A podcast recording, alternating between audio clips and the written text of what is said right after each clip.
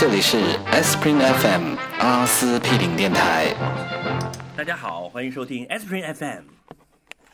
我是乔治，居然还没有倒闭。对，不是不是倒闭的问题，我今天我还在想这个问题，我自己都觉得很好笑。我们作为一个这么不靠谱、这么乱七八糟话题的这个播客节目，今天既然要聊历史和战争这种话题了嘛，有点扛不住。就真的是没有其他的话好聊。不是我之前你们不是要我做功课，然后我在看那个敦刻尔克战役的那些什么维基百科啊什么的，然后在想，我们真的要聊这个吗？突然跳出了自己的角角度，然后一看，呃，因为那个脚趾你不是军事迷吧，对吧？不是，而且我我已经完全放弃了你这一块了。就我后来浏览了一下之后，发现自己短时间内也无法恶补了，所以就嗯然后还是算了。对我也是我也就回归是我看电影，不是啊，你还好好歹把什么整个战争论的 你还不是你不是都听了一新进遍是吗？不是新晋的军国主义者，这个 最近还在看《战争论》吗？真是好好笑。这跟军国主义者有什么关系？我今天还在看那个叫什么武，叫什么？哎，我忽然忘了，就是讲战争中精神力量的那个重要性，特别厉害。武德，一个军人为什么要有武德？什么是武德？以及武在什么时候管用？嗯，所以就是很有意思。接下来就要我们为了做这个节目好还是很拼的，就翠宝已经整个从相当的拼。从种花养狗变成看战争论了。No no no no no！我的公众号里的粉丝数已经快超过阿司匹林了。by the way 这么快吗？他不是徒，它是 子集，它是子集。这个 就我没有我我我们我们并没有担心过，对，就是所有的所有的你的粉丝也会变成我们电台的粉丝嘛，所以是一个子集的关系嘛。那个什么王源的粉丝和那个什么 易烊千玺，对，还有那个叫什么最最可爱的那个王王王俊对啊凯，王俊凯的粉丝也是 TFBOY 的粉丝吧？虽然他们互相也会打仗，对吧？我们应该还远远没有来到这一天吧？呃，好了，所以今天我们就今天要聊什么？就敦刻尔克就三个人的战争，三个人的战争，就我们三个人要互相打仗的话，你觉得会怎么个打法？他冷了，我们没有什么，不是我们没有什么利益冲突，打不起来。好吧？我们的战争只是为了战争只是为了达到政治目的的手段而已。好，你今天就对就负责背书是吗？对，是的，我已经备好了很多那个 理论。你先来讲一讲，你怎么样从看了这个电影，突然就变成要对战争这个事情本身感兴趣？我我我很好奇你这个转变，因为，呃，我我的猜测是这样的，就是可能我和脚趾我们男生还是就是从小，你一定是已经经历过这个阶段，就是你对战争打仗感兴趣，可能已经迷过一段时间这个东西，然后有一定这方面的基础的积累，后来又转向了别处了。对我我自己是这样啊，我不确定脚趾是不是这样，但我感觉你好像是，你现在的感觉好像是发现了一个新世界，就是可能从来没有对这个东西不不不感过兴趣。不不是嗯，，no no no no no，不是这样子，就是我觉得。就是大家经常讲军事迷，军事迷这个概念其实是很广泛的，嗯就是而且就是在军大部分的军事迷在开头的时候其实是对武器啊、车啊、炮啊、船啊、飞机这些感兴趣。对对，然后更多的去研究武器本身。其实我对武器就是 maybe 以后会有感感兴趣，但是其实我就对武器一直没有感兴趣。但这跟小朋友的时候你用的玩具啊什么的也都有很多关系，还包括你打游戏之类的。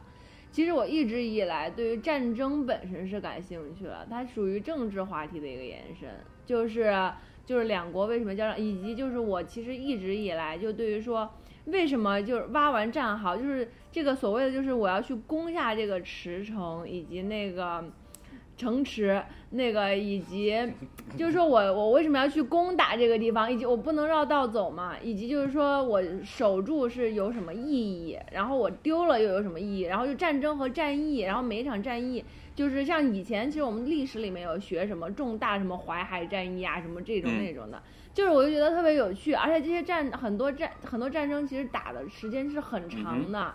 就他并不是说我现在打你，然后两个月以后我们就那什么了，就通常它是一连一年两年，甚至那个就是政府啊什么，就是内内外就是这种权力的更迭都有很多很多不同的东西，所以我觉得这个里面其实有很多好玩的，就是你去分析它。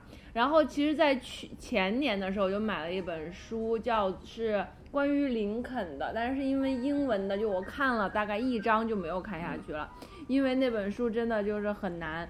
它是一个就是关于 leadership，它讲的是呃 tried，它的名字叫 tried by war，就是讲林肯在美国内战的时候去做的一些军事决定。然后它也是里面有很多关于军事这种术语，以及当时的这种政治力量的平衡。因为其实最开始林肯他是要，他是不能够放弃奴隶主的，所以在最开始的时候，他并没有说是一个反黑反奴隶的这种反黑奴的战争。那最开始还是以内战的形式，因为它需要一些就是政治力量和这个，呃钱财的支支持。其实到后期他比较 prevalent 比较厉害之后，然后他才开始去再用一个更正义的名义去安上他。就这中间的话是有很多很多比较曲折的故事的，所以其实我一直是很感兴趣的。只是说看了敦刻尔克以后呢，就又呃让我觉得可以去系统的看一下，所以我就又去看了一些其他的东西。嗯嗯嗯，明白了。所以你是不是这个半路出家，而是一直都对战争作为政治的最高形式感兴趣的？不是政治的最高形式啊，是政治的一种政治斗争的最高形式，对吧？它它不是政治斗争，是更多是政治斗争，感觉是内部的一个政政府，但是战争是似乎是就是政府与政府之间就是解决争议的一个手段。那个人的战争你打过吗？那又就是跟什么东西？跟 前男友啊，跟跟家人、跟朋友啊、跟同事啊这种。当然没有啊，因为战争的本质是武力。用暴力消灭对方，是吧？对，用用暴力使对方屈服，达到你的这个什么 对理论知识是不是很过硬？相当硬。太好了，对今天的节目突然有了信心。好厉害！就是我挖坑他不跳哎。呃，脚趾你自己的那个就是，你你是什么时候看的？你你你比我看的还早对吧？呃，脚趾最早看的我应该对我应该是那哦，你是一上映就看了上。映之后，七月二十号上映，我应该是二十一号去看的吧？嗯，这么说起来这么说起来，就是 B 台其实对诺兰还是就是情有独钟的，对吧？你看我们上一次，上一次是 Interstellar 上映的时候，我们也是就是很隆重的专门做了节目，对啊。没错。那那你们就你们觉得诺兰到底有什么值得就就现在有一点封神的倾向了？你觉得吗？就我们现在好像他的电影一上映就是个大事儿，像敦刻尔克也是在我今年可能要看的电影里面最重要的一个了。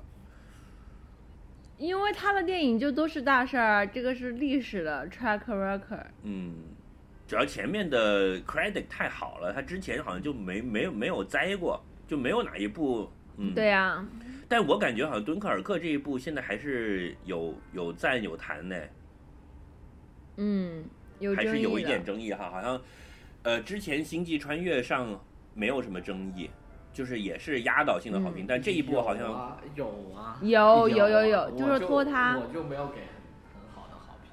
说真的，我对那一部是有点失望。嗯，但是你敦刻尔克上映，你还是觉得是个大事儿，就第一时间去看的。对，因因为我觉得作为他，他还是现在来讲，第一，他是票房比较有保证的，对吧？就是你会觉得只要是他导的，基本上就大家作为观众给好评的概率是很高的。然后第二个就说他基本上在媒体在影评人那边基本上也是很吃就香的，就不就是说这一声望现在是他的声望现在在顶点，就是你现在放眼全球，有哪个导演一出来是大家媒体如此关注的，可能就他了。对，而而且他基本上，呃，还另外一方面就是他自己有他自己很强烈的风格了，就是说基本上，呃，他的片都很少是那种很简单的某一种类型片，对吧？嗯嗯。但是我说实话，我听说他要拍战争片的时候，我还是有一点那个什么的，就是咦，呃，最早应该是差不多一年前了，就听说这个敦刻尔克这个这个这个电影啊。然后我当时的感觉是，就还是挺好奇的，就是他为什么选了这个题目？因为如果你就算要拍二战，其实可以拍的东西也很多，对吧？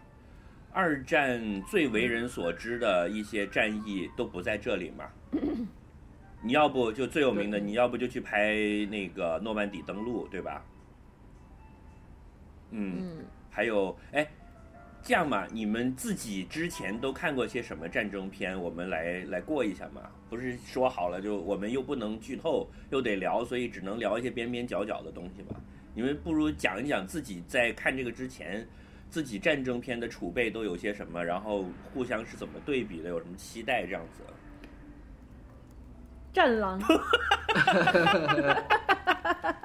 哎呀，好遗憾，我没看到，我最近老在朋友圈上。天哪！你继续讲，继续讲。不是《战狼》不算战争片好吗？不是，我是这样的。首先，我们来定义一下什么是战争片。战争片就是讲打仗的呀。但是，我觉得《战狼》算动作片，不能算战争片。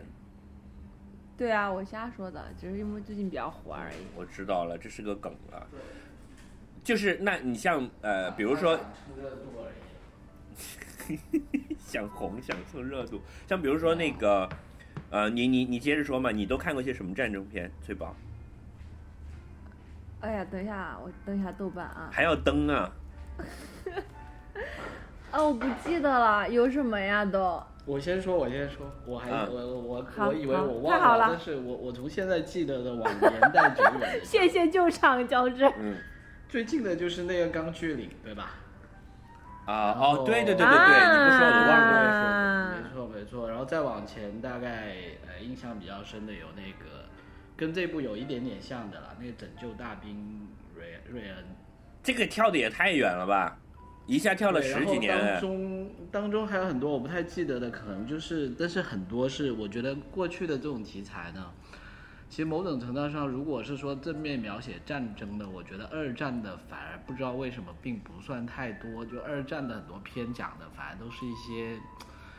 怎么讲呢？是跳开那个战争本身的场面，譬如说那个讲什么无耻混蛋，是讲怎么去刺杀希特勒的这一类。对像什么那个战片，对吧？辛辛德勒的名单，就这种从侧面讲的吧。对对对对对对，然后他不是打那个战场没错。然后反而呢，我觉得美国片或好莱坞的片正面讲战争的很多是越战的片，像什么《全金属外壳》啊，啊还有嗯《战争启示录》啊，啊，就科还有细波拉那个红线是讲细红线是讲二战的什么？我不太记得了，就有是吧。对，呃，然后再往前，勇敢的心算不算呢？就是算冷算兵器时代的战争片，然后算吧。和异形打仗的就不算，我就不说了。就是那个叫什么，那个啊、就是不算，因为异异形它不算战 争。不不是我说不是异形，是有一个系列是讲那些敌人都是星际，对对对，我知道那个超呃超爽都，是虫子我知道的。那个，呃然后还有跟僵尸打仗的。不，你刚才说那个是星河战队吧？对对对对对对，对对对对对对对对对嗯，然后大概是这。还有《现代启示录》，你刚刚讲了吗？对对对对，然后兄弟连啊，但兄弟连是不是是电影啊？呃，不是，是不是电视剧啊？电视剧电是电视剧。是电视剧，其实挺多的，你们可能忘了，对，没错。又有很多是小翠宝就珍珠港，珍珠港啊，珍珠港。然后那个钢锯岭再往前，利亚，讲什讲么？哎呀，讲日军轰炸达尔文，对，讲日军轰炸达尔文的，就啊尼可基德曼和那个 Hugh Jackman 演的，就是澳大利亚放牛的故事。完全没看过。嗯，那个算一个挺什么的吧？嗯，挺主旋但是为什么刚刚，其实我不查的时候，我也有想到，也也就是很想讲一个的，就是地道战、地雷啊，对呀、战对呀、那个小兵张嘎，这都算战争片吗？小兵张嘎不、对没有没没有没有正面的印象深刻。没有正面战争的那个描写吧，它算是侧面描写战战争的。嗯，嗯，地道战，然后，然后你会发现，我就会发现，其实这些片感觉上跟诺兰的录制差的还挺远的？诺诺兰他其实过去拍的片还挺，就说怎么样讲呢？就都是以超现实的题材对就他喜欢玩时间线分割嘛。呃，对，而且一直都在玩这个东西都是不是一个现实的东西，或者是不是一个历史的东西？他讲的，你看都是些呃，比较个人视角球上的事情，对吧？包括嗯呃，蝙蝠侠三部曲哥谭市也应该不是地球上的一个地方嘛，但他嗯突然回过头来要拍。一个历史事件，当时还觉得挺意外的。对对，我我当时就这个感觉。而且觉得心里面没底啊，觉得哎呀，你不要玩砸啊，就这种感觉嘛，对吧？嗯嗯，是的，是的，就是还是觉得有一点虚的。而且从故事的角度，它的故事通常都是比较复杂，然后就是有很多通过故事情剧情本身的这个新奇来让观众感到为之一振的那种对对对对对，就他的电影，但是这个是一个没错，都是要甩包袱大家都的嘛，都结结局要有一个嗯包袱的嘛。然后，但是你拍历史片，你会觉得结局大家都知道了呀，那你玩什么？对啊，就是尤其是敦刻尔克，有什么好悬念的？就是你一定就是大家都跑掉了呀，对吧？所以就而且是一个就是弘扬主旋律的，就是你看之前肯定觉得说啊，去明一心什么这种感觉，对吧所以所？以之前，你们都你看我我我我争取了这么多时间，你们要不要讲讲你们看的？对啊，所以你之前都看过些什么？印象深刻的战争片？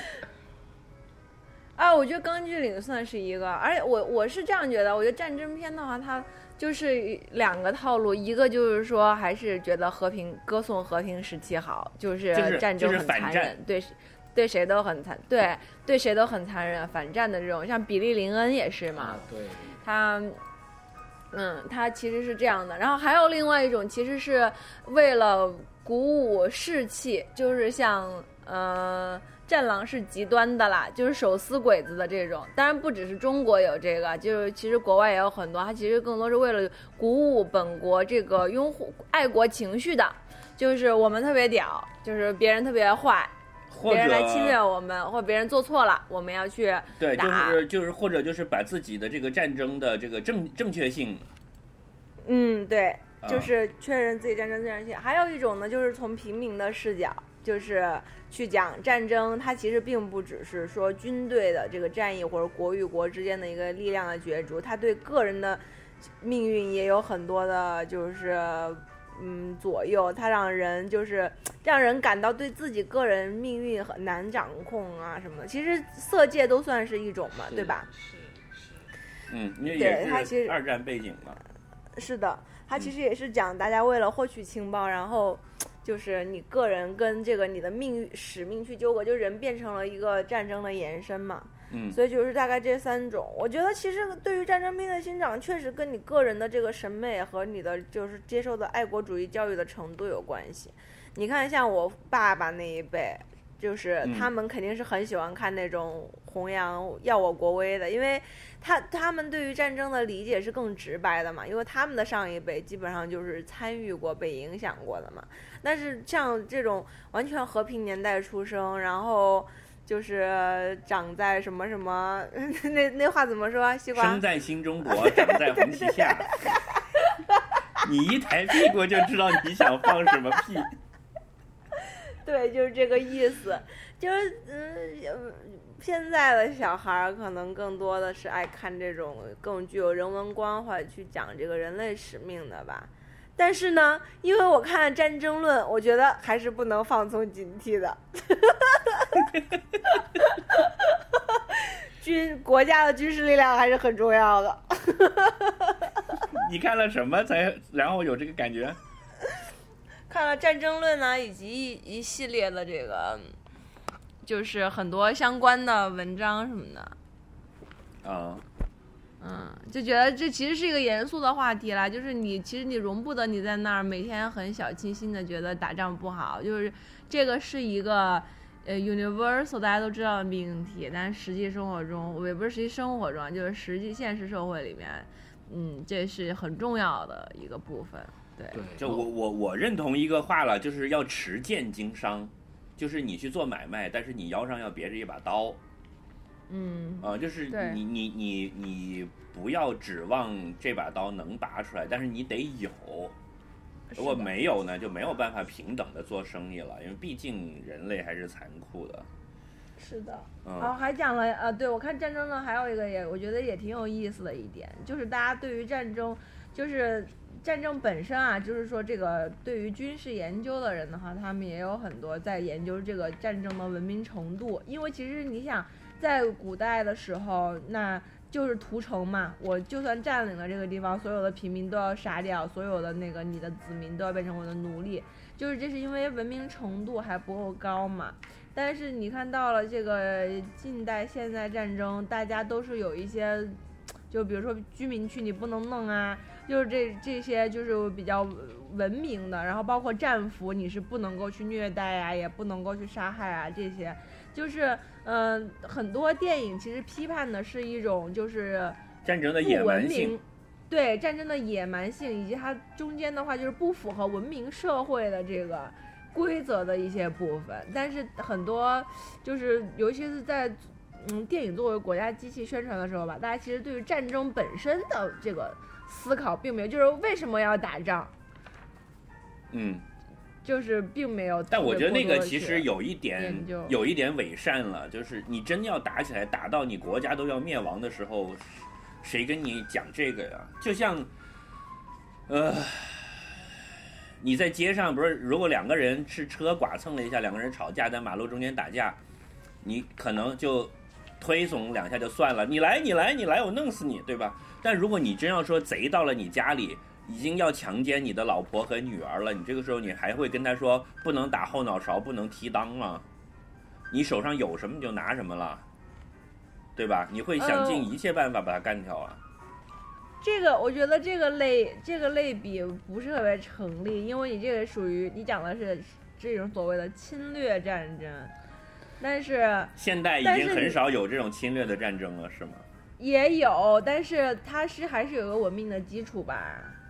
我我觉得讲的这种是对等的关系了。我是这么看的啦，就说这就是人类现代文明怎么去看待暴力的这么一个问题。就说现在对对对对对，没错没错没错。就就就就你可能现在的文明机制已经建立一种机制，就大家呃是倾向于用一种非暴力的形式去解决很多问题，然后也证明就是说用非暴力去解决呢是比较有效率，对经济也比较好，大家都可以受益。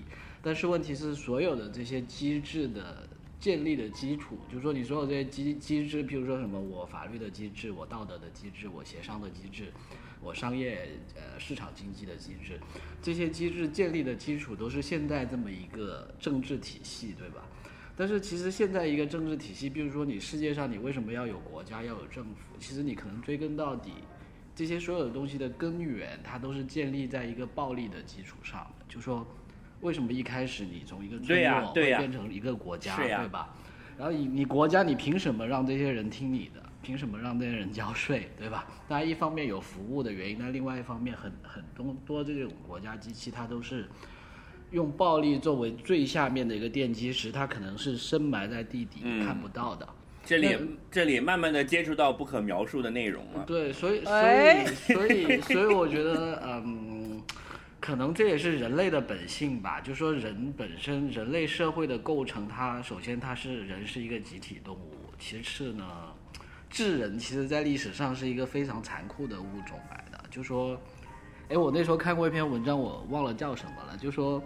当当时还有一个梗，就说他的意思，就说呃，智人这种生物出现之后是在什么，从非洲杀到了多少个大陆，然后又从美洲大陆从北到杀到南，然后导致了多少对，每到一个地方就生物灭绝嘛。对啊，这这确实也是这样子。我觉得，所以但是现下面就有很多人留言，就说我看了之后觉得我我没有智人的基因，就觉得我没有这么厉害，对吧？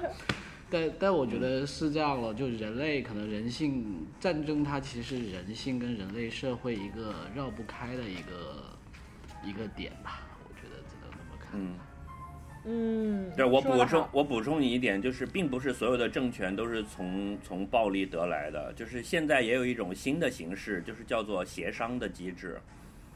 嗯，然而这个就就是接近不可描述的东西。就你到一个岛上插一根旗，然后你去？然后对，然后这个大家可以协商，有什么事儿可以商量着办，然后互相协商的这个方法叫议会，这个制度叫民主制度，something like that。嗯，呃，我最近也对也聊看了一些这些方面的东西，就讲说文明和古代的这个所谓的暴力建立的政权和现代化的国家的这根本的区别，就是后者是建立在协商的基础上的。但我们这个扯远了。我补充一个讲讲讲战争的电影，刚才你们讲说，基本上分两类嘛，就是一个是去反战讲战争的残酷性和反思，另外一个就是正面宣传嘛，对吧？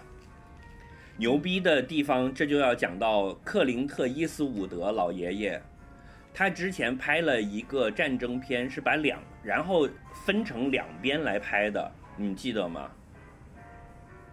嗯不记得了。就是讲了同一个战役，但是分别两部电影，一个拍美军，一个拍日军。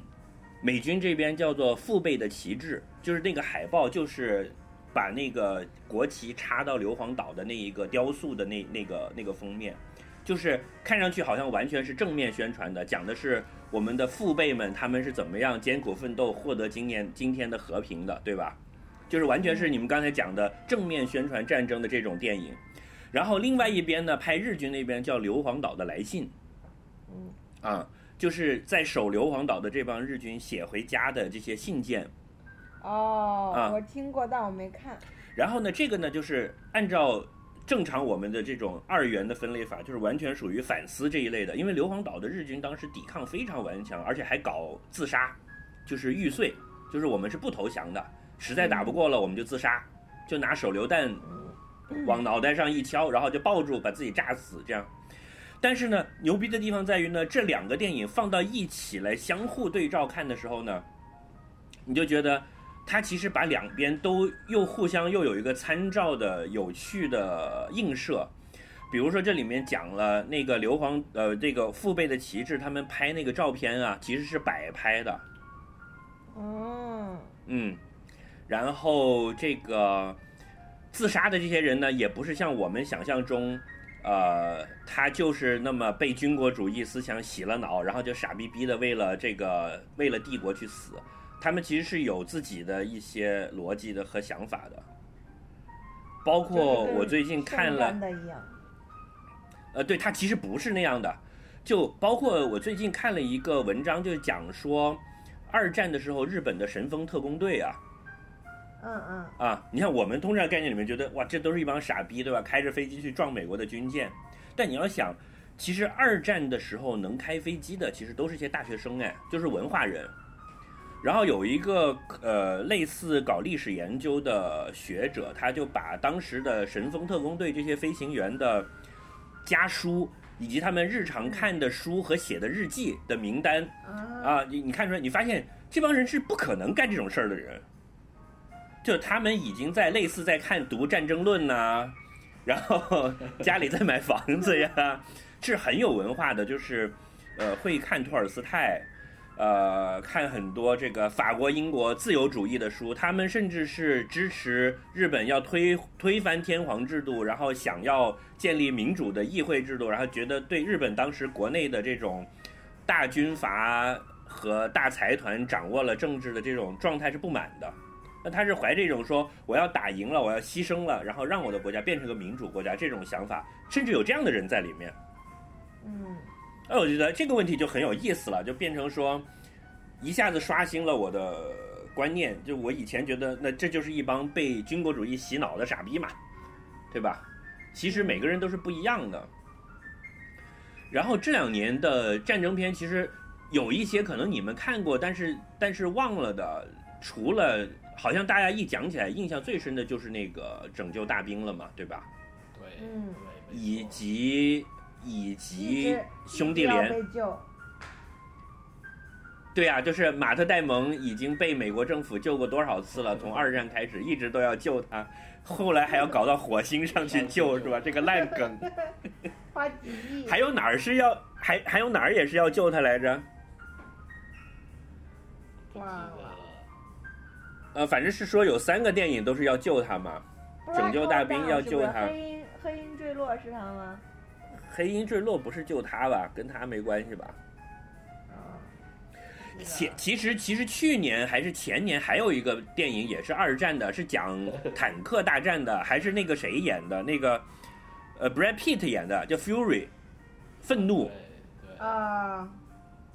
对吧？狂怒那个你也没看。狂怒，狂怒。其实说起来的话呢，就是战争片还是隔三差五都会有的，只不过就是有一些没有打的那么响，就就大家就慢慢的就忘了。然后到现在为止，依然一想起来，第排第一的还是拯救大兵，所以你可想而知这个片印象多么深刻。嗯。嗯。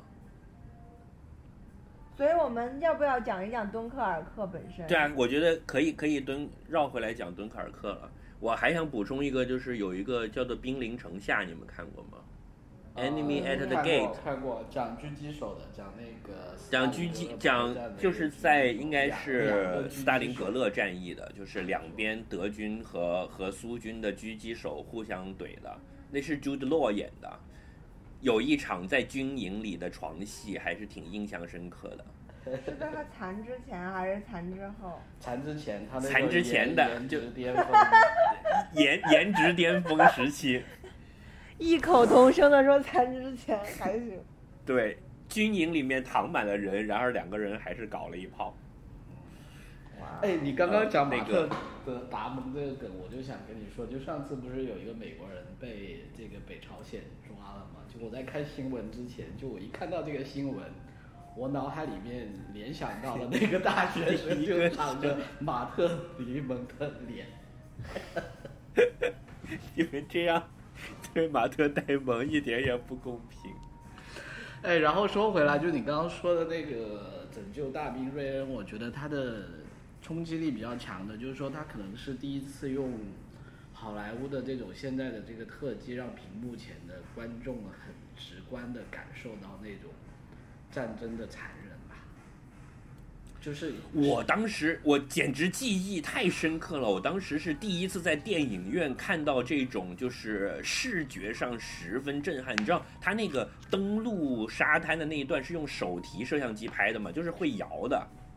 就是会晃的那种，哇！你真是觉得枪都打在你自己身上了，就咔咔的坦克声就从旁边就出来这样。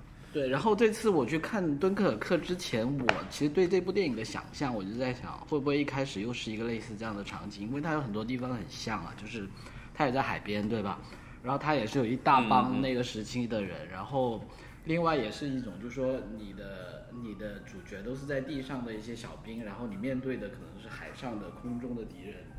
然后，你你们的感觉呢？就是说，你你们觉得这部片，就是说怎么讲？因为它里面有一些镜头让我觉得是很像的，就是那种群戏都是一压迫感，兵，然后都是飞机在扫。但是整部片看下来，又我又觉得又有很多地方其实还挺不同的，就是跟我想象很不一样的一部电影吧。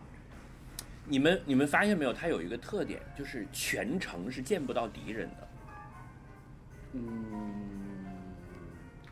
就没有出现德军的人，就是你整个你看不到德国佬的。最后那一幕有没有呢？好像也没有给很正面的镜头，对吧？对，就是你是见不到人的，就是有飞过来的子弹，有打过来的鱼雷，但是你没有办法正面见到这个人。就他敌人更多的是类似一个概念的存在。对他甚至都没有很正面的去讲什么希特勒啊，什么，都没讲，他还是偏一个个人的感觉的，就是你站在那个沙滩上那种压迫感，你很紧张，你怕死，马上就要死了，但是没有那种拯救大兵那样面对面、脸贴脸，就是拿刀捅你的那种肉搏战。嗯，我觉得他更多的是一种，因为其实。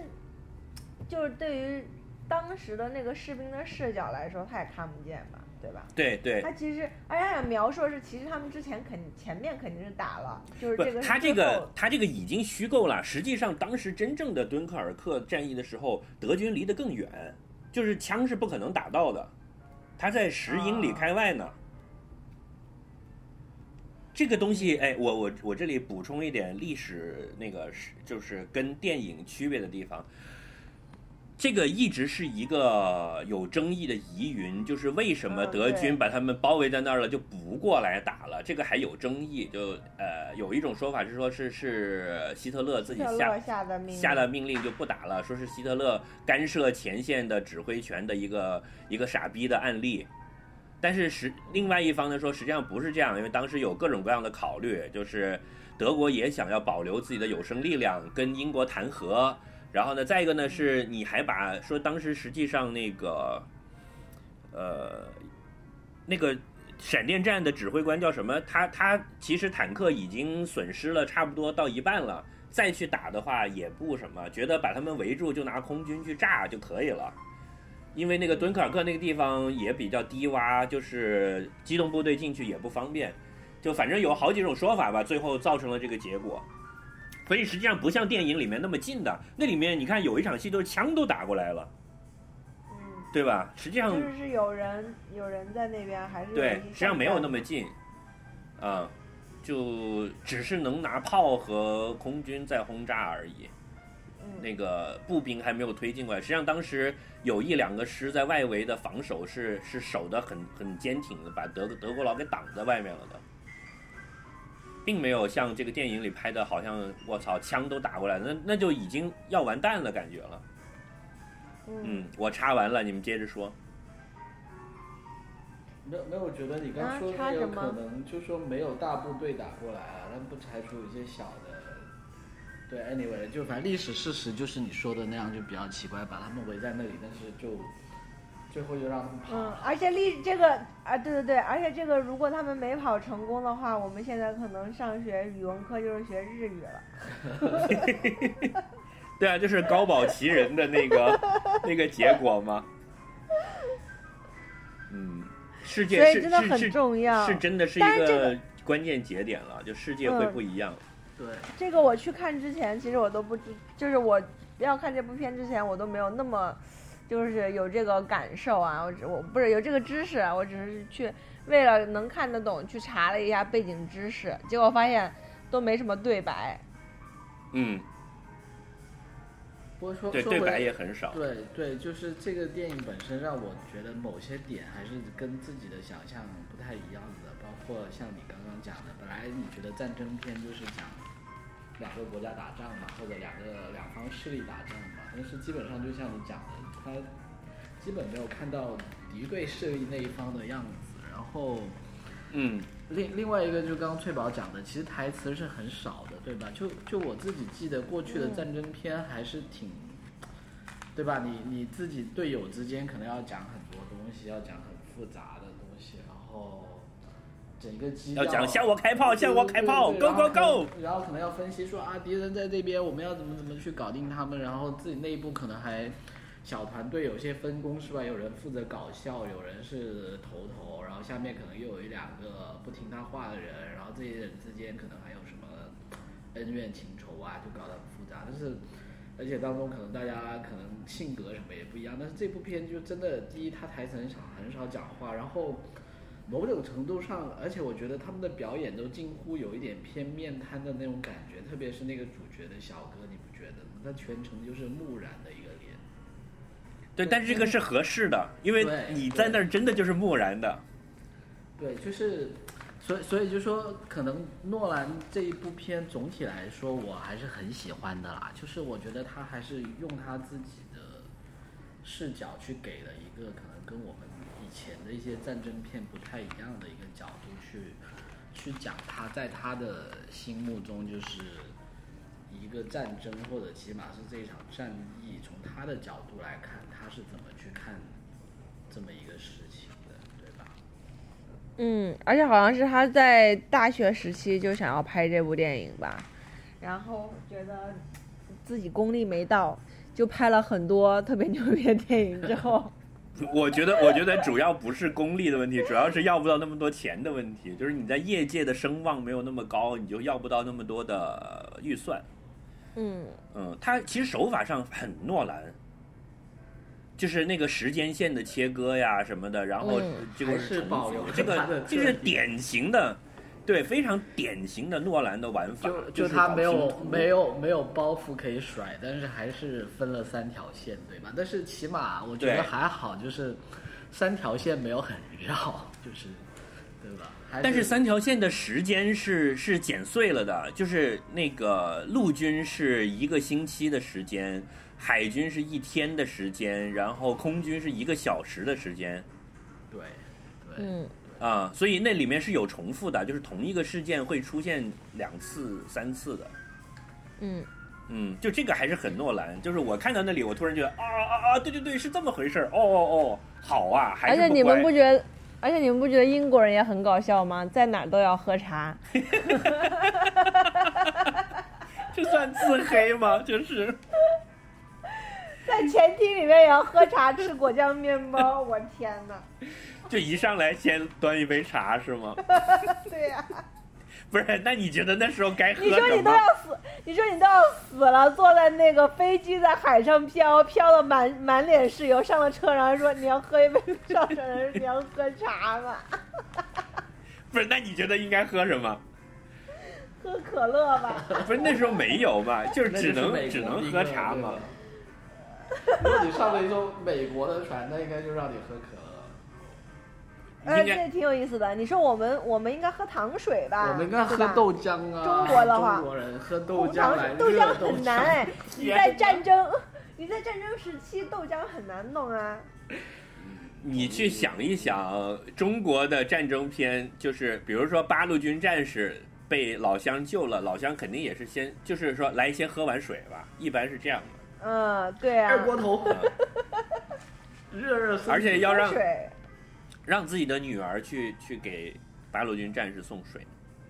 嗯，嗯，哪有喝茶的？那想喝杯热的不行吗？就是客气一点，要喝热的嘛。喝热水啊。嗯，外国人不喝热水的，要喝热的就要么是茶，要么是咖啡嘛。哎，之前我还看过一个笑话，说那个外国人为什么不喝热水，就是因为他们不知道热水可以喝，然后就是喝完了以后，喝过温水的外国人都爱上了喝温水，觉得好爽。没有我我自己的个人经历，我感觉是因为是不是因为英国那边的水它很硬，其实就你直接喝水它味道不好，所以你得喝茶，因为它把那股硬水的不好的味道给盖住？给煮掉了是吧？没有没有，就说你煮了之后，它硬水还是有一股味道啊。但你要泡茶，因为有茶就你还要加奶加糖，然后你就会尝不到那个水里面不好的味道。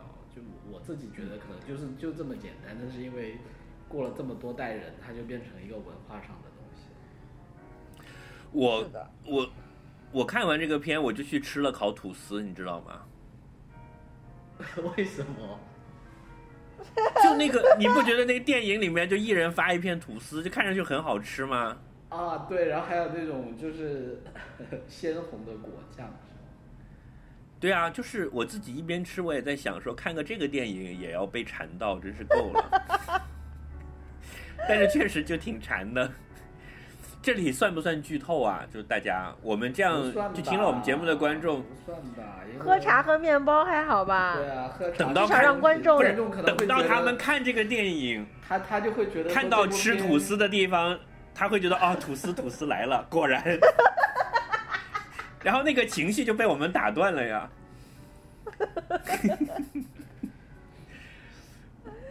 或者是兔子怎么还不来？对，就发发吐司是在中段吧？真的有那么馋吗？就是这一个小时四十分钟里面吃的东西出现的时间加起来不过三秒，然后你们就只记住了那些吃的跟就就讨论的时候都主要在讲这个事情上。但是因为我那天看的时候确实对吧？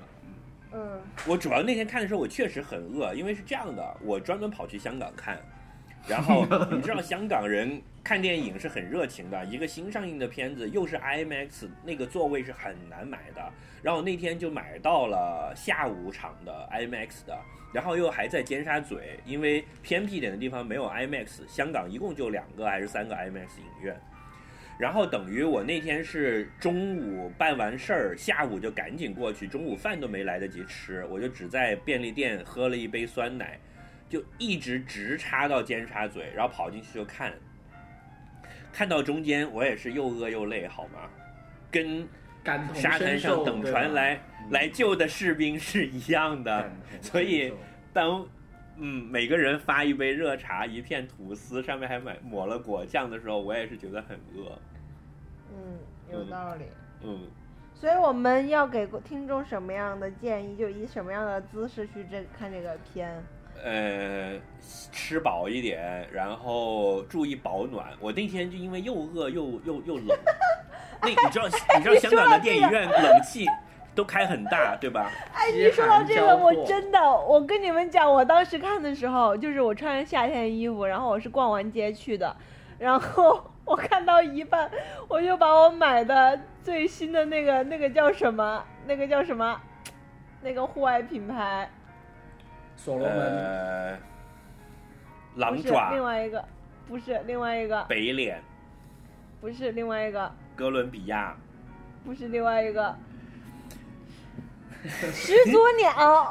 哦，是始祖鸟。我把我始祖鸟的那个冬天爬山的抓绒什么什么高级外套穿上了，觉得哇好暖和。嗯，我那天就没有十足鸟穿，我就又饿又冷，我就感觉我像站在那个沙滩上一样。嗯，我就是看着觉得越看越冷，越看越冷，就冷的没有办法了，就紧紧的抱住自己。忽然想起来自己刚刚买了一件外套可以穿，然后又穿了一件保暖衣。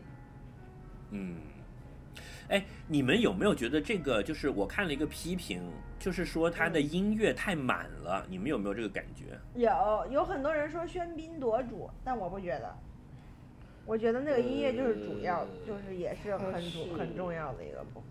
我我觉得是这样子，我看过一个段子了，也不是段子，是一个花边新闻，就说他当时在首映的时候是在在英国嘛，是吧？首映在伦敦是吧？他请了一些当时的英国兵，就是现场在那里，当时十几岁，现在可能已经是九十几岁的老兵去看电影，然后就有人访问那些老兵嘛，就但但老兵谈了很多，然后其中一个点就是刚才这个吐槽，他就说这部片很好，他说但是我觉得。那个音乐比当时的轰炸还要来得响，就说我当时在现场，对，炸弹都没有你这个音乐那么响，好吗？太狠了。但但但是我自己觉得就还好吧，就说因为，呃，我觉得它整个配乐相当，其实还是比较简化的，对吧？它没有用太多旋律或者就很多那个，就很多那个钟表的滴答声啊，就滴答滴答滴答，咔咔咔咔咔咔咔咔滴答滴答。对对，他他有用这种东西去营造一个紧张的气氛啊。但是我觉得是回过头这么看，因为你刚才不是说，觉得你们对去观影的观众有什么建议吗？我的建议就是说，其实这部片就是说，它本身是一部反高潮的电影，就是它并没有在某个点有一些特别说啊，就比如说我先铺垫，然后当中有一两个点很抓很很高潮，然后又让你放松一下，它并没有。我觉得整个节奏还是比较怎么讲呢？其实从头到尾这个节奏就没有从从一开始就紧张，然后一直到最后也紧张。对，但是它没有那种特别高潮的地方，所以就说这可能有，我觉得在网上看也有很多人觉得看了之后感觉不好，那我觉得也有可能是这是一个原因啦。就如果你不习惯这样的节奏，可能会那就就你自己调整心态吧。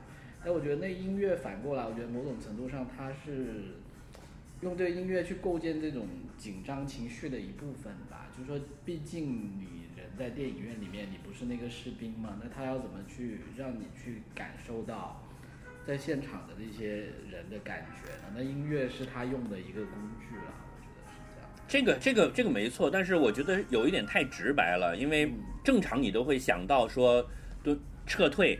就是一个跟时间赛跑的游戏，对吧？就是你每分每秒都有可能会死，每争取多一点时间，你生存的几率就大一点。这个这个这个概念大家都有。那你用滴答声会不会太直白了一点？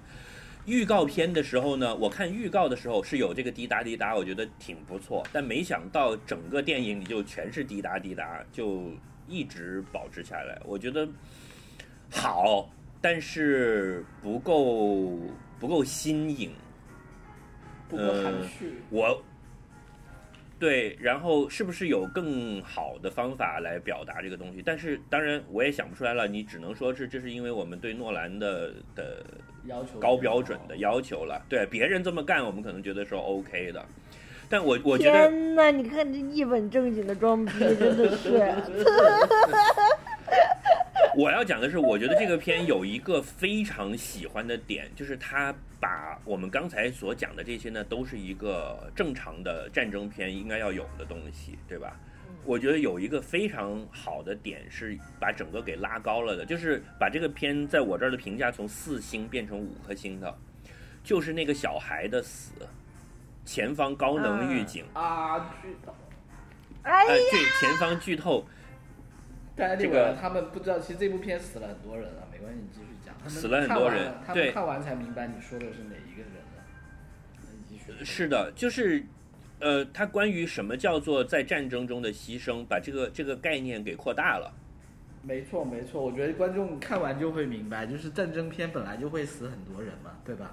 但是西对方为什么会对某一个人的死耿耿于怀呢？能带着这个悬念看完全片就知道了。这个我同意，西瓜。是的，就他这个点安排的真的很好，就是啊，这就是一下子把整个格调给拉高了，就是让你去思考的，留了一个思考题，对吧？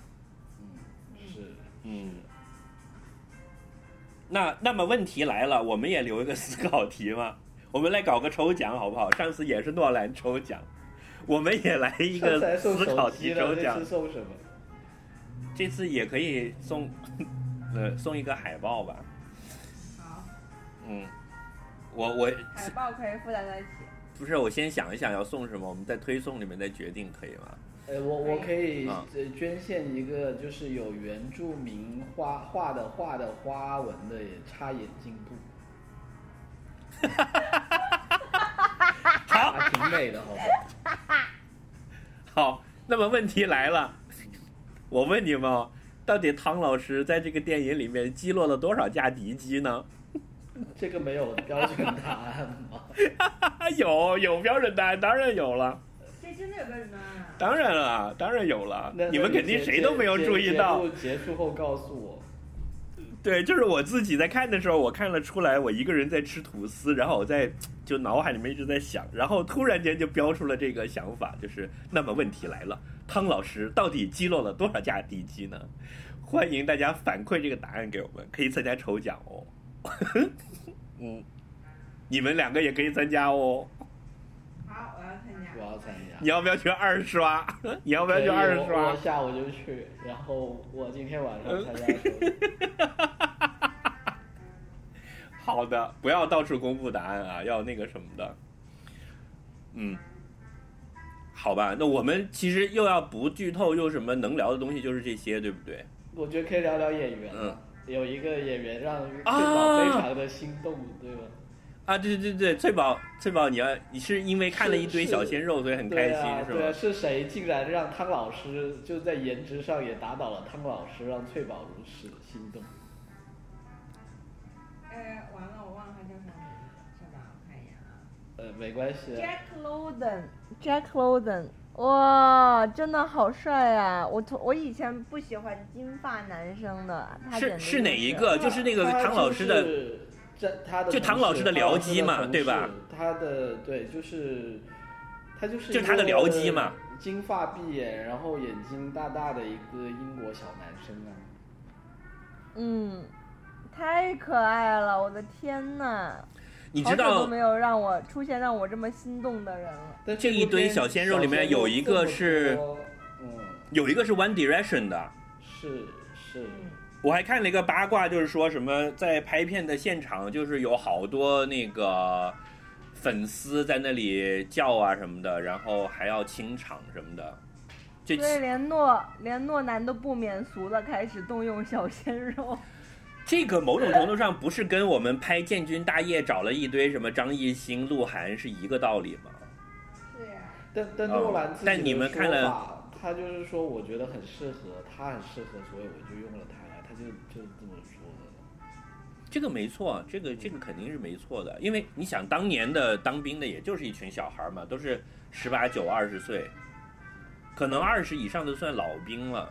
呃，反正我知道那个就是出现在海报上的那个人，就那个海报上的、那个、男主，那个算是男主吧，对吧？他他是九七年的，是的，他今年十九岁吧。然后他在演这部片之前，就是他当然也是演员，有很多什么舞台剧，但这应该是他第一次演电影吧。他之前可能还要在什么咖啡厅做兼职什么这种，就是。是呀，是简直呀。是嫩的挤得出水的。九七年当然挤得出水了，九七年我都上大学了。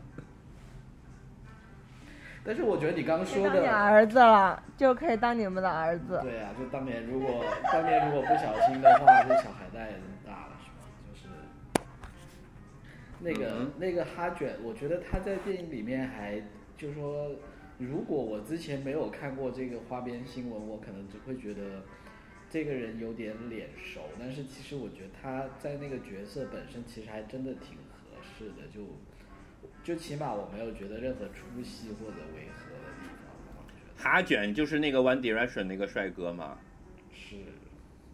他在里面演什么呀？就是呃，在最后他们不是在一个火车上嘛，对吧？男主就是啊坐在男主啊对面的那个，啊，就是在吃吃吐司的时候出现的那个另外一个视频。哦哦，对，你看你都没有认出，你都没有认出里面有一个人其实是类似什么一个红的一个但我就觉得总体我觉得总体颜值很高，就是这个片。就是其嗯其实我并不认识他们，我也没有听过 One Direction 的歌，但是我只是知道这个东西而已。不过其实也是你说的嗯对，因为这部剧某种程度上，你说那些士兵他当然都是十九、十八、十九的小小帅哥，这很正常，对吧？但是你看，包括像汤老师这样的一些上了年纪的老兵，其实他也都是用了什么像汤老师这样，还有一个就是在海上漂的另外一个，对吧？他其实都是用了一些其实还是有点偶像光环的这些演员来演的。但你要这么想啊，当年汤老师也是演那个兄弟连的一众小鲜肉之一啊。啊，是吗？我 no idea。当时兄弟连也是出了一堆这种呃，就是后来在各个领域活跃的男星嘛。就你现在去翻兄弟连的那个演员表，你会发现很多配角都是现在很红的人。哦，嗯就一旦拍战争片，对，一旦拍战争片，一定是这样的，肯定说要找一群不出名的小伙子，对吧？对，都是一个镜头、两个镜头的。然后，那你想，当时肯定就是还在当不出名的小演员的一群年轻人嘛。那这里面总会出几个牛逼的的嘛。何况你被斯皮尔伯格选上呢，对吧？对所以这个我后来也在想，这个也是一个呃特固有的一个一个一个一个路子吧。对，就就你现在去看兄弟连的卡斯，你会发现有很多现在很红的人都在里面。兄弟连我都完全没有印象。你可能没有看，其实兄弟连才是 HBO 这个搞大制作自制剧的起起步。而且某种程度上也是我们在国内看美剧的最早的一些启蒙片吧，特别是在像我父母那一辈人呢，就是你说什么越狱这种，他可能也就是有点兴趣，但是你毕竟兄弟连讲二战的，对吧？对他们很多人来讲，他他是能够真的去比较用心的去去看的，嗯。因为那个时候是斯皮尔伯格和汤汉斯制片，然后拿几千万美金一集的制作费，就是一看完全是好莱坞大片的规格，但是拍的是电视剧。二零零一年嘛，啊，那你看啊，里面有迈克尔·法斯宾德，有法莎，有伊美，有汤老师，有西蒙·佩吉，嗯。就都在这个里面，还有那个大卫休谟，就是《Friends》里面那个那个 Ross。哦，对。嗯，就这些都在里面呀。嗯。嗯，我基本上是兄弟连是把它当做拯救大兵的姊妹篇来看的嘛，因为实际上它讲的就是诺曼底登那前面诺曼底在登陆，然后后面一零一空降师在。空降到后面再打嘛，所以实际上是这么一个前后呼应的关系，拍的也是很精彩的，很多战争场面都是搞得很很认真。哎，所以汤老师这次是第几次跟诺兰合作了？他汤老师不是在那个什么，在蝙蝠侠里面也有对吧？虽然他把脸给包住了。这是汤老师又一次包包脸出演电影，就说汤老师。最近演的电影全都是蒙脸的，你看，从蝙蝠侠，蝙蝠侠是蒙脸的，对吧？演的那个 Bane，对，然后然后那个就是那个疯狂狂暴之后就是 Mad Max 里面是戴着面罩的，对吧？然后这个里面又戴面罩。哎，对对，这里你说到这个，就是汤老师，我我又想起一个问题要考你们，就就你们知道诺兰合作最多的那个演员是谁？就是那个 Michael Caine。对，你知道这部片里面他也有参与吗？你们肯定都不知道。就算你们 Michael King 不是不是没没有出现吗？这个电影，我本来还想讲一个，就是说，就是多连续多少部诺兰的电影里面都有他的，到了这一部没有了。对，但但其实是这样子的，据说他是人没有出现，但是里面用了他的声音的。就是 对，就就据说里面某一段，譬如说你在听到什么电台或者什么里面讲话的时候呢，有一段是 Michael Caine 的录的，是，然后这个是最近他自己对，然后他自己也证实了是这样子，就是这部片出来之后，他才某一天在某个什么呃新闻媒体上说啊，对的对的，那那就是我说的那一段是我念的这样子，就其实我当时看电影也没有听出来了，就下次去看电影的。比我们晚看的这些观众，我觉得他们就有这个机会听了我们的节目，可以可以注意到这个对哪一段是。所以脚趾，如果你是导演的话，你有哪什么演员是你想要把它变成你的常驻班底，像这样每一次都用他的？嗯，汤老师挺好的呀。嗯，你想每一次都用汤老师是吧？对啊，但是我估计他会去跟诺兰，不会跟我。睡饱呢？当然是我的金发碧眼小帅哥。你才第一次喜欢人家，我要讲这种好多部的。你你是要对观众负责，对整个电影负责的好吗？你不能只想着自己。我很负责啊。嗯，对啊，就是我很看好他。就你以后拍电影都要找他。一定红！你连人家的名字都说不出来。Jack London，Jack London，好吗？我跟你讲，他肯定大红大紫，只要我看中的人，没有不红的。嗯，好吧。哎，你之前看中，然后后来又红的人还有谁？来介绍一下。呃，没有，就看中的很多，后来我我在想啊。汤老师吧，我也是汤老师，但是是汤唯老师。什么东西？就就就你每一部片都想用的是汤唯老师是吧？哎，对，他也是啊，他也是这种，就是你觉得把一个角色交给他，他肯定可以很好的完成任务的那种，对吧？不会。而且你演什么，你要拍什么戏都可以啊。嗯，我要拍科幻片，我让汤唯来演机器人。嗯，他有那种感觉。对啊，然后你要拍古装片，可以让汤唯演演古装。嗯，所以你就是要 Jack London 是吧？脚趾就是要要 Tom Hardy。对，因为我还没有认真的想过这个问题了，因为刚刚在聊这部片嘛，那就他了。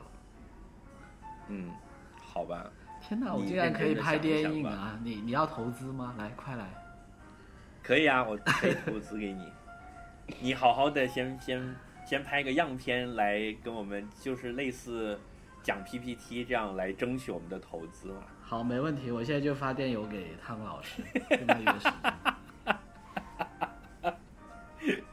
好吧，那我们呃今天就先聊到这里呗。我觉得关于这个电影，大家想讲的事情就差不多是这些，是吧？嗯，反正就是很棒很棒，大家快去看吧，绝对要看。嗯好，对，就是我看完了是一脸懵逼的，就是我觉得，哎，这这已经完了，就感觉啥也没讲，但是就是情绪很丰满。嗯，而且能你到底是在捧他还是在黑他？嗯，我在我在中立的评论这个人，我觉得这个电影我可以打四分。呃，五分满分是吧？对。所以就十分制的八分。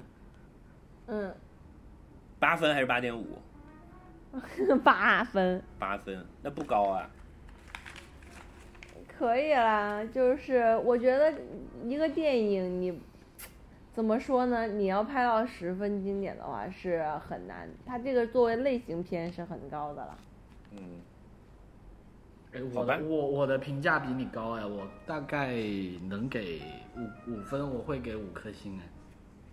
我觉得最后一段，我觉得最后一段有一段，我觉得他还是拍的很有诗意的，就这是让我比较意外的。就我觉得，作为一个战争，哎，意外跟可意外跟可能跟我的预期有关吧。因为我之前其实上一部《星际穿越》，我其实就有点失望。然后这一部片呢，我又觉得说，哎呀，战争片诺兰你行不行啊？所以我是带着一种完全很没有很高预期的心态去看的吧。可能跟这个也有点关系的。当然，这个我承认。嗯，星际穿越其实我是看的时候是哭成了泪人的，所以这个片就还好，就没有哭，还是说没有哭成泪人？有哭，有哭，没有哭成泪人，因为你那片饥寒交迫已经没有水了，是吗？对啊，对啊。哎，结束前我想，我想核心的了。我想补充一个，我我先说说一个趣闻呢，就是我我当时一直觉得这部片看完，你有没有觉得海的感觉很好？就是你简直能闻到海腥味那种，对吧？他给了很多镜头，而且就是那种典型的北方的海，就是是不不蓝的，是灰色的。而且，哎，我看的那个版本有点蓝，这跟那电影院有关。但但是但是我当时的感觉就是说啊，真的觉得这个闻到海腥味。然后我后来又看了一个趣闻，就是说，就说原来它的胶片真的在海水里面泡了很久的。我就说里面它有一个镜头，因为是，反正你们看了就知道，有一个镜头基本上它是那个放在一个箱子要泡在水里面去拍的。然后后来因为出了一点意外，整个 IMAX 那个摄像机就带着胶片被沉到海里去了。然后后来为了挽救里面的胶片，他们是把那个原封不动就那个胶片泡在水里那样带到洛杉矶去做后期，然后救回来了，因为它不是是胶片拍的嘛。然后呃是这样我讲完了，这么继续说吧。这这这都能救得回来的吗？所以，所以电影胶卷是不怕海水泡的，是吗？我不知道，它是连整个 IMAX 摄影机，然后那摄影机为了防水，本来是放在一个防水的箱子里面的。其实就是里面有一段是有一个飞机掉在海里嘛，你们大家也都知道，特别是翠宝，对吧？啊，就是拍那一段的时候，然后结果那个东西整个沉下去了。哦，因为你知道诺兰是一个很变态的，他是他不喜欢用 CG 的嘛，他都是要用真的来拍的嘛。对，嗯。我是看了一个花絮，是说一共用了多少艘军舰，就是拍那个海的好多船开过来的那个那个场景啊。对，好像但是说是什么是最多同时出现在什么电影上对那么多对，但是他说那个花絮里面是讲说远处的船倒是真的，但是啊沙滩上站的人有很多是纸板人。哎，这个真的没有看出来，但是只是觉得哇对我看了那个那个好花絮多人的。就是他嗯是、他不爱用 CG，然后不喜欢 3D 嘛。